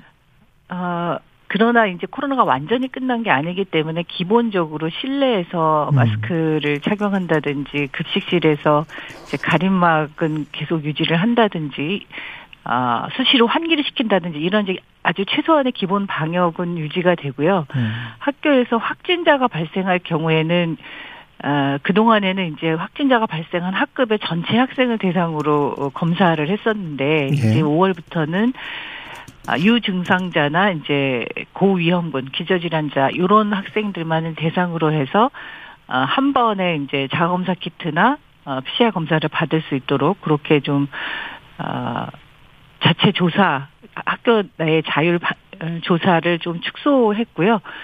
그래서 그동안에 굉장히 학교 현장이 방역의 부담들을 많이 지고 계셨는데 이제는 음, 그런 부담들을 좀 덜고 같은 반에 고위험 기저질환자 유증상자만을 대상으로 해서 아, 그렇게 검사를 하게 됩니다. 이 코로나 일명 이제 코로나 학번들 뭐 대학생들도 마찬가지고 중고등학생들도 학습 능력이 조금 저하됐다 또는 공부했던 양이 조금 지난 2년 동안 그 같은 연령에 비해서는 그 좀 과거에 비해서는 조금 좀 떨어졌다 뭐 이런 연구가 있습니까? 어떻게 보세요? 이, 그런 연구가 있으면은 뭔가 좀 회복시키기 위한 다른 조치도 필요할 것 같은데요. 예, 저희가 20년, 21년 이제 2년 동안에 이제 해마다 매년 해마다 하고 있는 국가 수준 학업 성취도 평가를 하는데요. 예. 20년도 코로나 1년차의 평가가 이제 21년도에 나왔는데 기초학력의 저하가 아, 확인이 되었고 어. 중간층에 있는 학생들이 이제 좀 저하가 되거나 이런 어, 현상들이 이제 확인이 되었습니다. 그래서 저희가 작년 여름 음, 7월 어, 이제 시도교육청과 함께 이 교육 회복을 위한 아, 프로그램들, 교육 회복 지원 방안들을 마련을 해서 진행을 하고 있고요. 그래서 이제 초중 고등학교 학생들은 음, 기초학력이나 부진한 과목에 대한 교과 보충을 하기 위한 교과 보충 프로그램이나 또 심리 정서적으로도 굉장히 이제 그 사회성 저하나 아 불안감, 우울감 이런 것들이 이제 예년보다는 좀 증가하는 것으로 나타나기 때문에 이제 그런 부분들을 지원할 수 있는 음. 마음 건강 회복 프로그램들도 같이 지원을 하고 있고요. 대학도 마찬가지로 특히 이제 전문대 학생들은 취업에 대한 준비를 제대로 하지 못한 채로 이제 졸업을 맞게 되는 이런 상황이어서 아, 취업. 역량을 강화하기 위한 지원 프로그램이나 이런 것들을 이제 대학 전문 대학의 혁신 지원 사업 내에서 운영할 수 있도록 그렇게 계획하고 추진하고 있습니다. 어떻게 보면 2년을 통째로 잃어버린 거네요. 전문대 같은 경우는 그렇죠. 2년제니까 전문대 또 학생들은 대면 수업이나 이런 것들을 제대로 하지 못하고 또 이제 실습이나 이런 게 굉장히 중요한데요. 그런 기회들을 온전하게 갖지 못하면서 졸업을 하게 돼서 어, 작년에도 이제 저희가 추경 편성 때 이 전문대 학생들의 취업 역량 강화를 위한 사업에 예산 지원을 했었는데 이 부분들이 좀 지속될 수 있도록 전문대 또 어, 그냥 일반 대학에도 어, 같이 이제 계속 그렇게 계획을 잡고 진행을 하고 있습니다. 이게 교육 정책이라는 게 뭐 백년지 대계 뭐 이런 이야기를 합니다만은 윤석열 정부가 이제 들어서잖아요. 5월 네네. 10일부터. 그러면 근데 이제 교육부는 2018년 대입 개편안을 했고 2025년부터 고교 학점제 전면 시행하고 또 이제 정시도 확대하겠다 이렇게 이야기를 했었잖아요. 그렇죠? 정시 확대는 조금 다릅니까? 그, 예, 저희가 이제 정시 확대를 2018년도에 예. 수도권의 16개 대학의 40%까지 정시 확대를 했는데요. 음. 그리고 그거는 이제 지금 거의 다 이루어졌고요. 더 네. 이상 정시를 확대하는 방향은 아닙니다. 더 이상 정시 확대를 하는 방향은 아니다.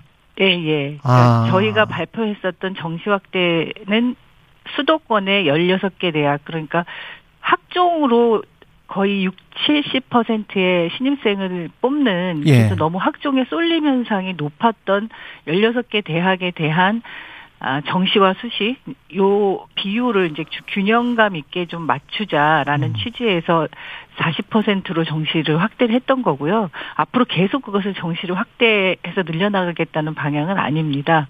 어. 그리고 어 이제 고교 체제를 저희가 개편하면서 자사고 어, 외고 같은 특목고를 이제 일반고로 전환하는 게 25년이고 또 고교 학점제가 전면적으로 도입하는 시기가 이제 25년인데요. 예.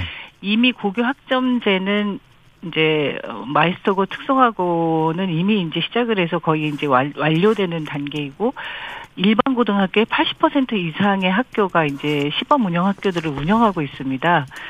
그러니까 자사고 등의 이제 특목고가 교육 과정을 다양하게 운영하기 위한 취지로 어 학교가 이제 아, 만들어졌는데 이미 모든 일반 고등학교에서 교육 과정을 다양하게 아이들이 스스로의 진로를 설계하고 다양하게 선택할 수 있는 기회를 늘리는 방향에서 고교학점제를 아, 운영하고 있고 25년이면 이게 전면적으로 도입이 되기 때문에 음. 이 고교 학점제를 이제 준비하는 과정이 저는 이제 고등학교 교육의 교육 과정을 다양하게 운영하는 것으로서 음. 고교, 고교 체제 개편에 저는 큰 방향에서는 예, 다시 자사고나 특목고가 필요하다고 주장하기는 좀 어려워지는 상황이 되지 않나. 현장은 이미 그렇게 변하고 있는 게 아닌가 이렇게 판단하고 있고요. 그래서 현장은 어. 일반 고등학교가 특수 목적 고등학교처럼 점점 고교 학점제를 실시하면서 본인들의 개인 그렇죠. 어떤 취향에 따라서 변하고 있기 때문에 그렇죠. 개인 맞춤형 교육과정 운영이 가능하도록 하는 게 고교 학점제거든요. 근데 윤석열 당선인 인수위도 그렇고 정시 확대를 하겠다는 거 아니에요? 정시 확대는 뭐 이제 말씀은 하셨는데 음. 이 정시를 몇 퍼센트로 확대한다든가 정시 수시 비율을 얘기하는 것은 지금 고교 학점제가 전면 도입되는 25년 이후에 이제 28년도부터 그 학생들이 28학년도부터 대입 제도에 이 달라진 교육 과정을 반영한 평가가 돼야 되는데요. 네.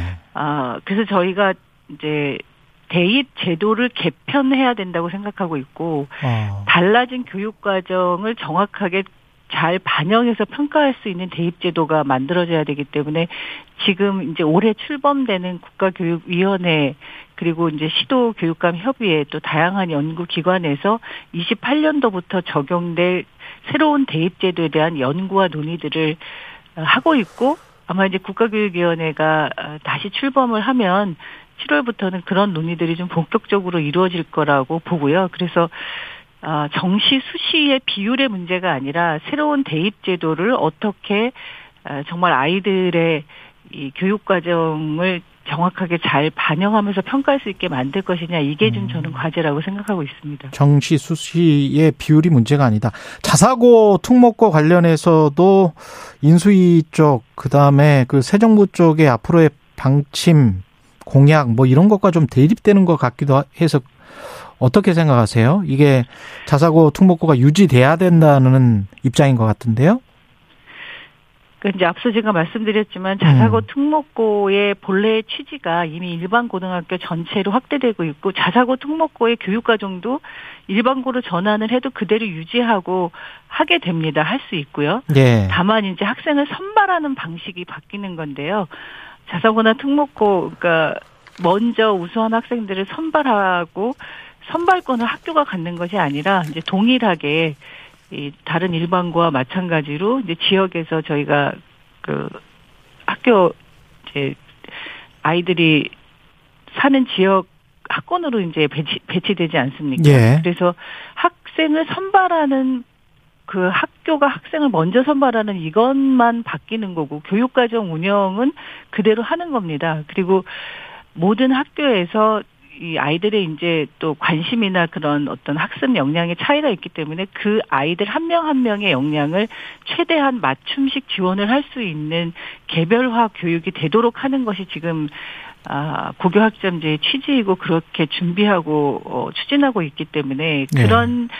아, 취지와 현장의 이런 변화와 성과 또 어, 국유학점제를 전면 도입하기 위해서 이제 지원해야 되는 여러 가지 또 보완 대책들도 필요한데 그런 것들을 논의하다 보면 아, 일부 있는 자사고 특목고를 반드시 유지해야 된다는 정책적 필요성에 대한 판단도 좀 달아, 달라질 수 있지 않을까 하는 생각을 하고 있고요. 예. 특히 교육 정책은 일관성과 또 예측 가능성이 있어야 하기 때문에 그 부분들은 충분히 아, 현장을 고려하고 또 어, 미래 음. 교육에 대한 그런 비전 속에서 저는 음, 논의가 좀 충분히 가능하지 않을까 이렇게 기대하고 있습니다. 차기 정부의 그런 점을 바, 바라시는 거군요. 예. 네, 네, 그렇습니다. 오늘부터 실외에서 지금 마스크 안 써도 되지 않습니까? 방역 체계가 전환돼서. 네, 네, 네. 그러면 학교에서 야외 체육 수업이나 체험 학습 이런 데 또 안 써도 되는 거죠? 예, 오늘부터는 이제 야외 그러니까 체육 활동, 체육 수업에 대해서는 이제 오늘부터 마스크를 쓰지 않아도 되고요. 음. 이제 한 3주 정도의 준비 기간을 거쳐서 23일부터는 예. 수학 여행이나 어, 야외 체험 활동을 갈 때에도 마스크를 쓰지 않도록 그렇게 알겠습니다. 조치를 취했습니다. 여기까지 하겠습니다. 지금까지 유은혜 사회부총리 겸 교육부 장관이었습니다. 고맙습니다. 네, 고맙습니다.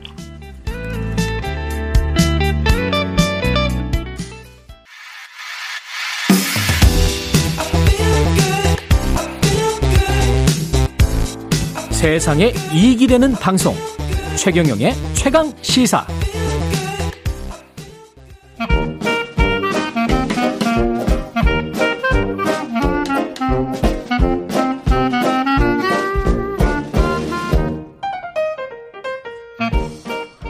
네, 최경영의 최강 시사 경제합시다. 월요일은 명쾌한 경제 이야기 해보고 있는데요. 오늘은 소상공인 피해지원금 지급 논란과 관련해서 나라살림연구소 이상민 수석연구위원 아, 함께 이야기 나눠보겠습니다. 안녕하세요. 예, 안녕하세요. 예, 저는 SNS에서 이상민 수석연구위원 글을 많이 봐서 굉장히 좀 팩트에 충실하신 분입니다. 잘 들어보시면 굉장히 재밌을 겁니다. 예. 그 대통령직 인수위에서 지금 피해 지원금 계획을 발표했는데 공약과는 지금 좀 다르고 근데 어떻게 다르다는 건지 사람들이 잘 몰라요. 예, 그래서 좀. 예, 뭐 그것부터. 공약은 일단 뭐 50조 원을 지급하겠다라는 예. 얘기를 굉장히 반복을 했고요. 그러니까 50조 원이라는 얘기가 뭐 모든 그 소상공인들에게 기본적으로 천만 원을 채워주겠다라는 의미였어요. 음. 그러니까 400만 원은 이미 1차 추경 때 나간 바 있고, 예. 그래서 이제 600만 원은 600만 원. 기본으로 나 가겠다라는 것이 계속 지속적으로 말했던 공약이었었죠. 그게 기본이고 더 나갈 수 있다. 그렇죠. 예. 근데 이번에는 뭐 정확한 규모는 발표하지 않았어요. 근데 발표하지는 않았는데 그런데 뭐 그런 업체 뭐 규모 뭐 피해 정도를 고려해서 뭐 기본 천만 원을 채워줄 수 있다라는 것은 아니고요. 음. 그러니까 뭐 한 최대 600만 원을 할고 그리고 나머지는 피해 정도를 고려해서 차별적으로 지급하겠다라는 음. 얘기를 했습니다. 최대 600만 원이라는 거는 굉장히 피해를 많이 본 사람들은 그렇죠? 600만 원. 예, 예. 그다음에는 차별 차등적으로. 예, 예. 근데 이제 그렇게 차등 지급을 설명을 하면서 안철수 인수위원장이 예. 이런 이야기를 했단 말이죠. 어느 정도 형편이 괜찮은 분은 돈 받으면 그러니까 정부로부터 돈 받으면 소고기 사서 드시고 형편 어려운 분은 그 돈 받아서 가게 운영할 수도 없고 월세 내기도 버겁고 그래서 아무 도움이 안 되는 일이 발생하기 때문에 그렇기 때문에 이제 차등 예, 지급을 우리는 할. 수밖에 없다. 예. 뭐 이런 취지였잖아요. 예, 그랬죠. 그러니까 이게 사실 50조 원을 마련을 한다고 하면서 음. 어떻게 마련한다고 했냐면은 그렇지만 우리는 50조 원을 주겠다. 그러나 뭐 감세도 할 거고 그리고 부채도 늘리지 않을 거다라고 그랬어요. 그렇죠. 근데 이게 사실 논리적으로 모순이거든요. 예. 뭐 증세를 하는 것도 아니고 오히려 감세를 하면서 부채도 음. 늘리지도 않고 50조 원을 마련한다는 것은 사실상 논리적 모순인데 음. 이것을 어떻게 하겠냐라는 것이 지출 구조 조정을 통해서 하겠다라고 그렇게 그랬어요. 이야기했죠. 공약 때, 그- 예, 그렇죠. 선거 때. 예, 예. 지출 구조 조정을 통해서 마련할 수 있는 것이 사실상 뭐 10조 원을 넘기는 어렵거든요. 음. 그래서 뭐 사실 예상되 었던 거고요. 음. 그렇기 때문에 이것은 불가능하다. 그렇기 때문에 좀 규모를 줄이겠다라는 건데, 근데 문제는 규모를 얼마나 줄이는지도 발표가 되지 않았고요. 예. 그리고 아무튼 결과적으로 50조 원을 주겠다라고 해서 뭐 아마 추정컨대 음. 한 20조 원에서 한 35조 원 사이 정도 아닐까라고 추정 정도는 하고 있는데요. 예. 아무튼 금액이 크- 크게 낮아졌으면은 뭐 음. 여태까지 했던 것을 지키지 못해서 미안하다 뭐 사과 정도는 하는 것이 좋지 않을까라는 아닌가. 예. 생각이 드는데 뭐 그런 것들이 없다 없었다라는 것이 좀 아쉬운 점이 있죠. 근데 일반 소상공인 입장에서는 자영업자 입장에서는 20조 원이건 30조 원이건 나한테 얼마가 돌아오느냐 예. 그게 굉장히 중요할 것 같은데 예. 결국은 차등 지급을 한다고 했으니까 예. 지급 기준을 산정하는 어떤 뭐 기준점이 있어야 될 거 아닙니까? 그렇죠.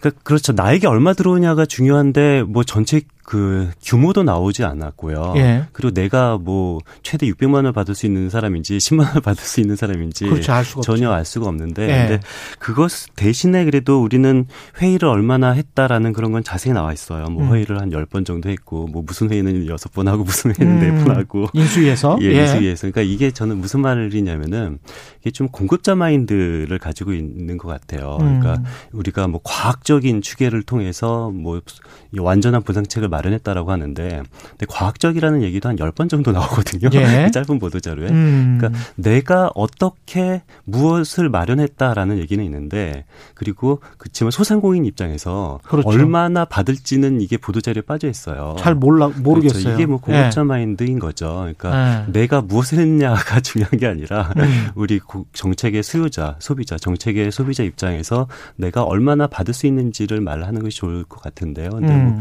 저는 인수위 에서 뭐 좀 의혹이 좀 과다한 상황에서는 이런 공급자 마인드가 있을 수도 있다고 보는데요. 음. 근데 이제 앞으로 이제 정권을 잡으면 이제 프로잖아요. 음. 그렇기 때문에 결과로 말하는 그런 분위기가 좀 더 무르익었으면 좋겠습니다.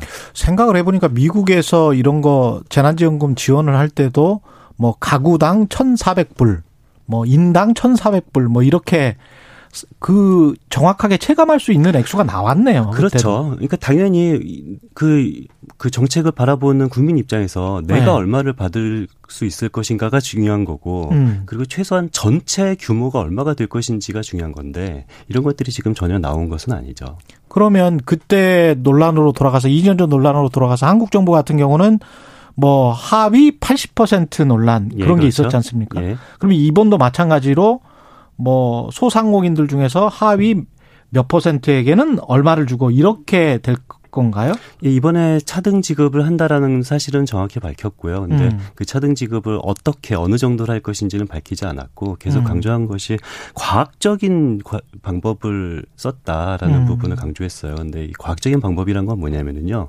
과세 자료를 활용했다는 겁니다. 과세 자료를 네, 국세청 과세- 그렇죠. 예. 과세 자료를 활용했다는 것에 대해서는 저는 굉장히 높게 평가를 해주고 싶어요. 그래서 음. 저도 뭐 과거에 계속 과세 자료를 활용해야 된다라고 주장을 했는데 그렇지 않았거든요. 예. 근데 이번에는 과세 자료를 활용한다라는 것은 굉장히 높게 평가해주고 싶은데 예. 문제는 과세 자료를 활용하기 위해서는 국세청 자료가 국세청 담 바깥으로 나가야 된다는 얘기거든요. 그렇죠. 이것이 지금 현행법으로 불법이에요. 불법이에요. 예. 제가 과세 자료를 활용하자라고 주장했을 때는 예. 그냥 국세청이 돈을 지급하자. 그러면 국세청 담 바깥으로 과세 자료가 나가지 않고 또 차라리 그렇죠. 그래서 국세청이 지급을 한다면은 과세 자료를 활용해서 이것을 손실 보상금을 지급할 수가 있다라고 저는 과거에 주장했는데 예. 근데 이번 정부는 국세 과세 자료를 이용한다고 하면서 이것을 어떻게 이 법을 위반하지 않고 과세 자료를 그러네. 이용할 수 있을런지는 사실 여기서 나오지 않고요. 그 땡땡 치킨 가게의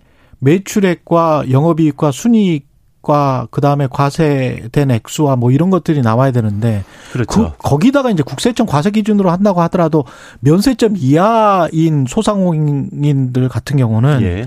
사실은 부정확하지 않습니까? 그렇죠. 굉장히 부정확하지 그런 않습니까? 부분도 있고요. 특히 예. 제가 좀 이해가 안 가는 부분은 음. 이 자영업자 같은 경우는 5월 말까지 종합소득 신고를 해야 돼요. 예. 근데 5월 말 전에는 그러니까 작년 소득 이 과세 자료가 존재할 수가 없는 거죠. 그렇지. 그런데 이번에 과세 자료를 활용해서 소득을 파악한다라는 것을 4월 말까지 한다고 하고 5월 달에는 지급을 한다고 하고 있거든요. 그러면 그거는 2020년 자료를 말하는 그러니까 거예요? 제가 이해가 할 수가 없는 게 예. 5월 말까지 이 종합소득 신고를 하는 자영업자의 음. 소득 과세 자료를 4월 달에 취합을 한다? 이게 도대체 무슨 의미인지 몰라서 저는 과세 자료를 사용한다는 것에 대해서는 굉장히 점수를 높게 평가하고 있는데요. 음. 근데 그렇다면 과세 자료를 활용할 거면은 음. 5월 말까지 이 신고하는 것을 보고 음. 그리고 나서 과세 자료를 취합하고 한 6월 달 정도 지급하는 것이 수순이. 아닐까라는 생각이 듭니다. 그리고 소상공인들 입장에서는 이렇게 생각을 했을 거예요. 아마 제가 장사를 했다면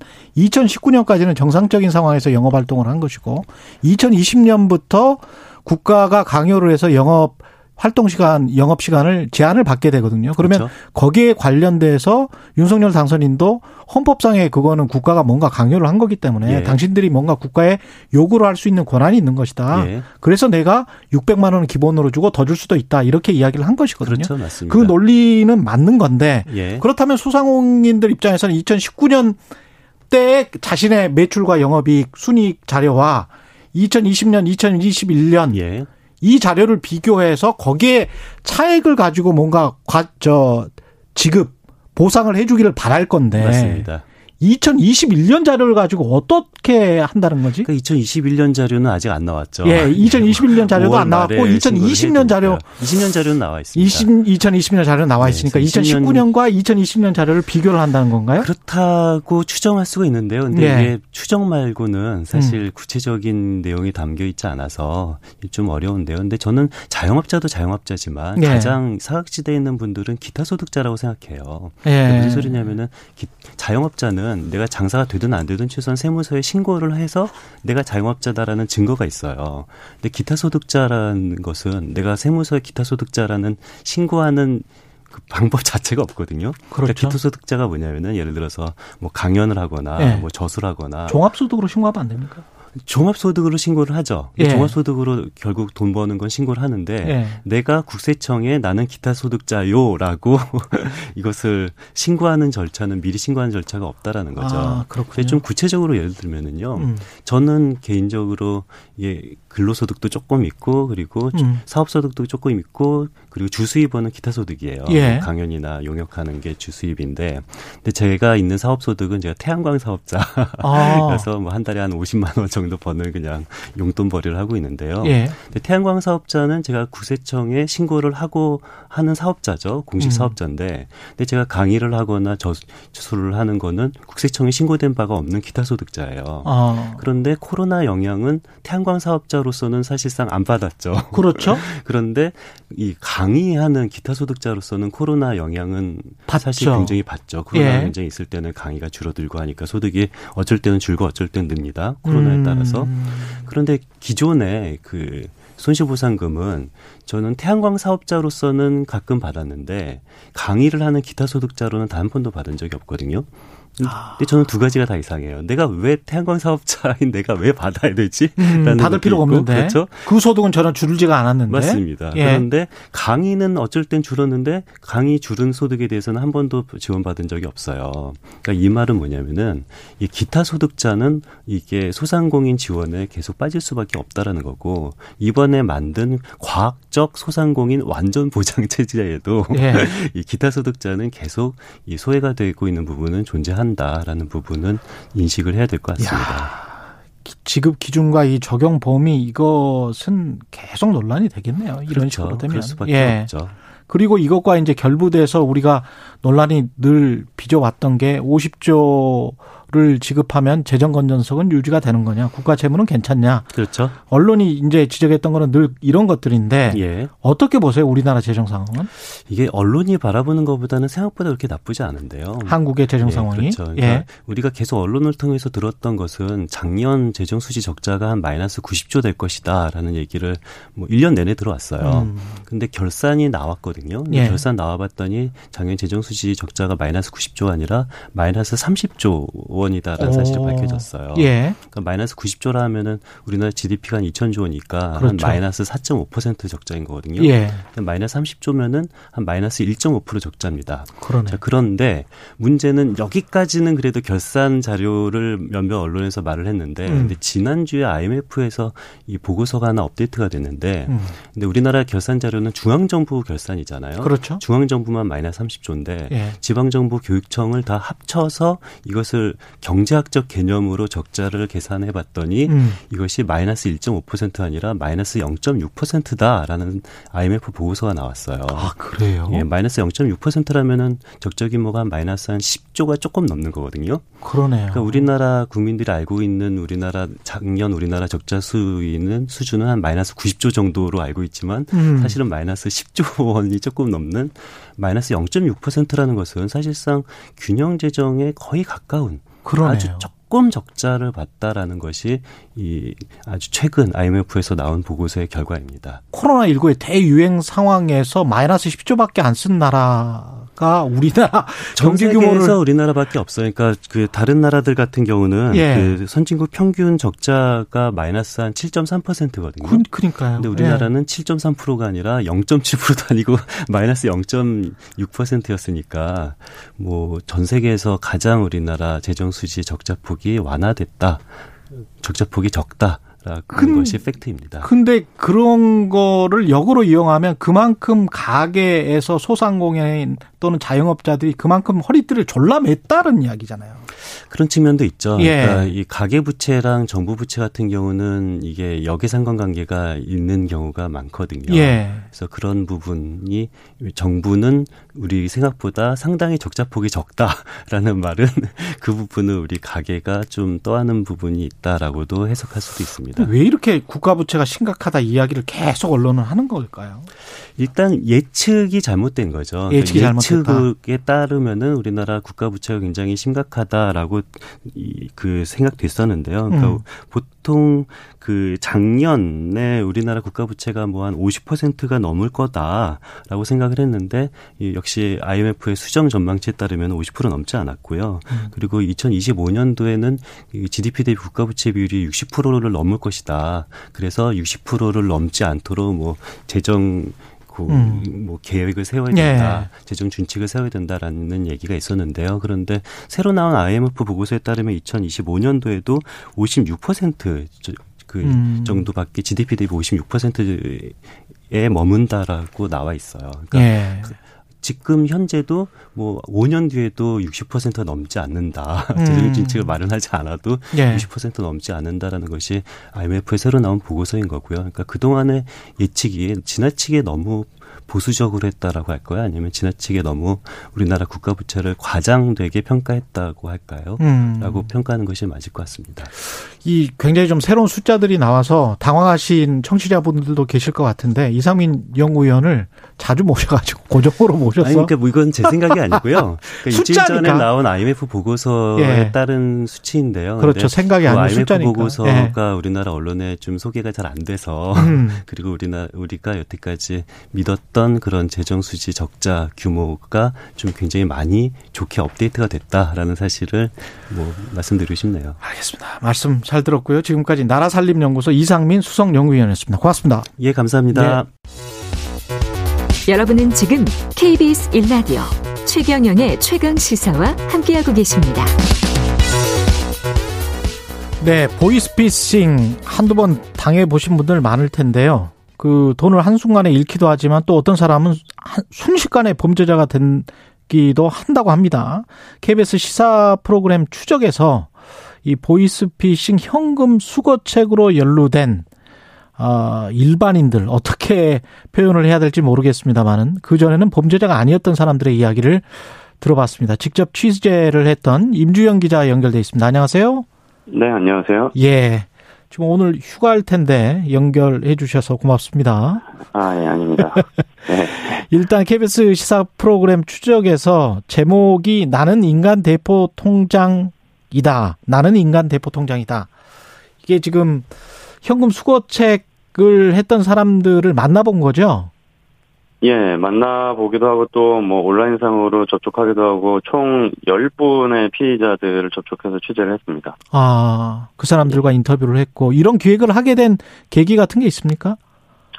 네, 그 보이스 피싱 범죄라는 게 대개 이제 범인이 피해자를 여러 가지 방법으로 속여서 돈을 뜯어내는 범죄라고만 생각하기 쉬운데요. 음. 그러니까 그렇게 뜯어낸 돈을 직접 챙기는 과정에서도 또 다른 피해자를 양산하고 있다라는 점을 알리고 싶었습니다. 야.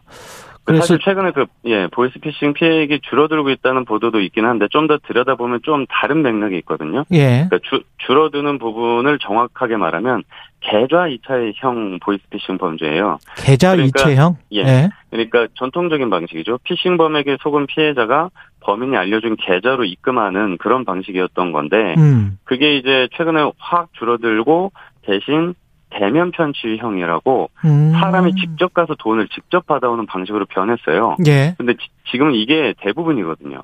아. 어, 그렇게 돈을 받아오는 사람들을 현금 수거 체계라고 부르는데 예. 문제는 아르바이트를 하려고 하는 일반 시민들 또 구직자들을 꼬드겨서 이런 일을 시키고 있다는 겁니다.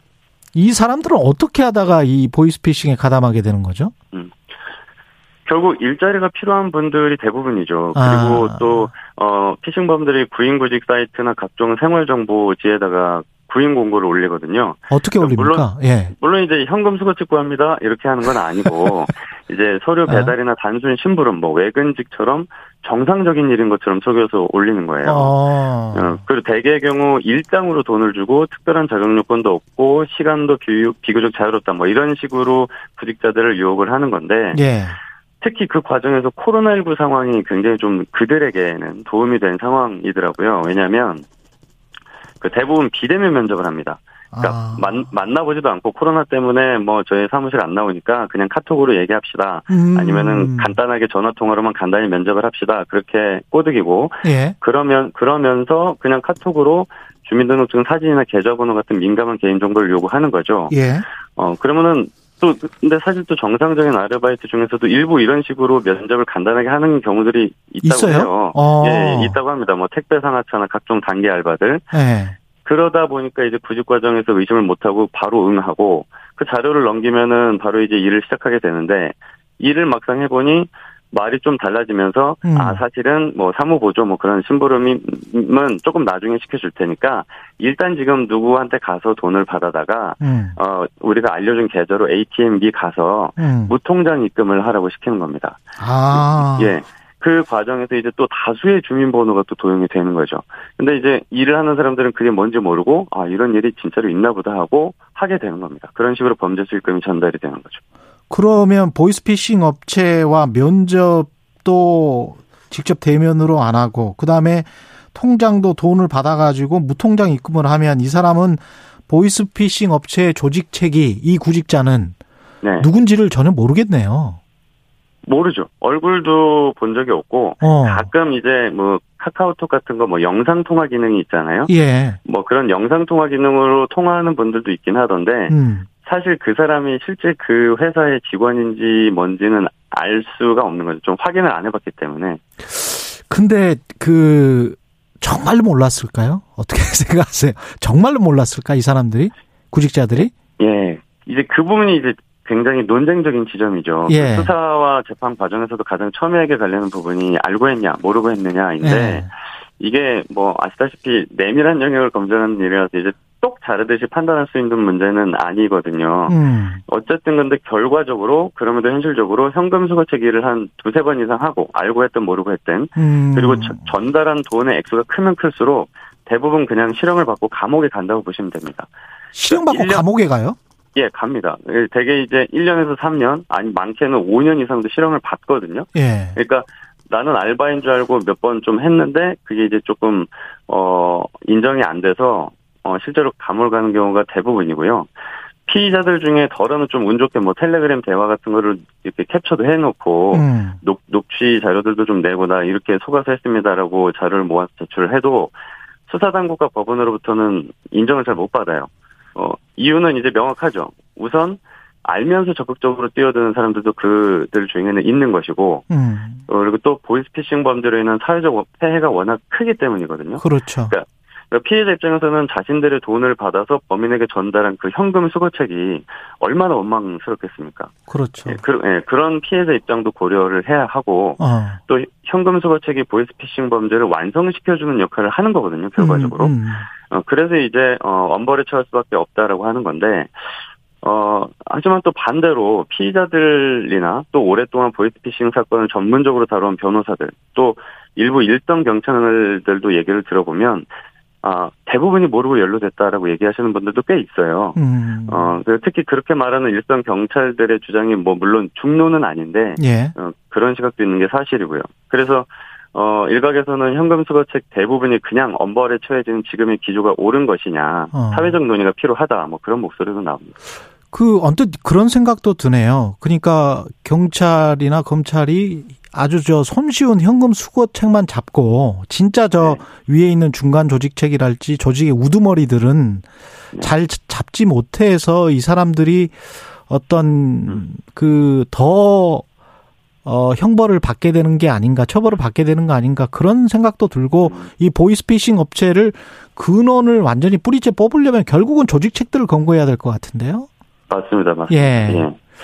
근데 이제 그, 뭐, 많이 알려졌다시피, 그 총책이라고 부르죠. 예. 전, 전체를 기획하고 실행하는 총책이 있고, 또 각 조직을 관리하는 관리책도 있고, 실제로 이제 전화해서 사기를 치는 콜센터가 있고, 뭐 자금 세탁, 환전 조직 뭐 이런 것들이 있는데, 대략 여기까지가 핵심 영역이거든요. 예. 이들을 잡아야 되는데, 이들이 대부분 추적이 어려운 해외에 숨어 있고, 아. 이들을 잡으려면 국제 공조도 해야 되고, 하는데 또 일당 전체가 점조직으로 운영되다 보니까 서로가 서로를 잘 몰라요. 음. 그래서 누구 한쪽을 잡아서 연줄 연줄 타고 올라갈 수 있는 구조라기보다는 고위급의 어떤 누구 내부 고발에 의존해야 되는 상황이라서 총책 검거가 쉽지 않다고 합니다. 예, 그렇군요. 근데 반면 이제 그 밑에 현금 수거책은 어, 다 국내에 있다 보니까 많이 그냥 집중적으로 검거가 되는 상황이고 그래서 사실은 방금 앵커께서 말씀하신 것처럼 이 실적 올리기 좋아서 그러는 거 아니냐 그렇게 음. 좀 약간 의심 어린 시선으로 보는 시선도 있는 게 사실이고 또 어, 제가 만난 일부 경찰들도 그런 게 있는 게 사실이다. 음. 그래서 음, 뭐 그렇게 얘기하기도 하는 부분이 있는데 예. 어쨌든 현금 수거책이 계속 지금 계속 나오고 있기 때문에 뭐 안 잡을 수는 없으니까 또 잡는 측면도 있는 거죠. 아, 이 코로나 19 때문에 그 힘들어진 청년들이 이렇게 범죄자까지 돼버리면 그러면 그것도 참 안 좋은 일이죠. 이 보이스피싱 운반책 유혹에서 벗어나는 법 또는 피해를 예방하는 법 어떻게 생각하세요?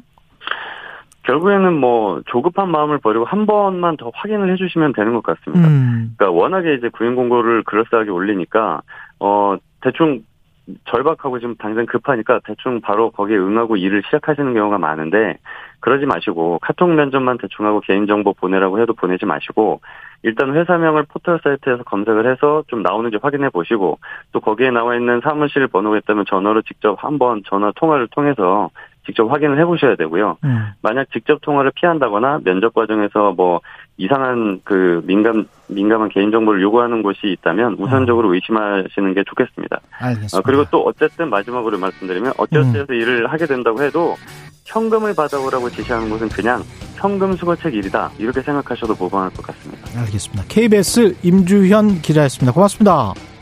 네, 감사합니다. 5월 2일 월요일 KBS 일라디오 최경영의 최강 시사였습니다. 고맙습니다.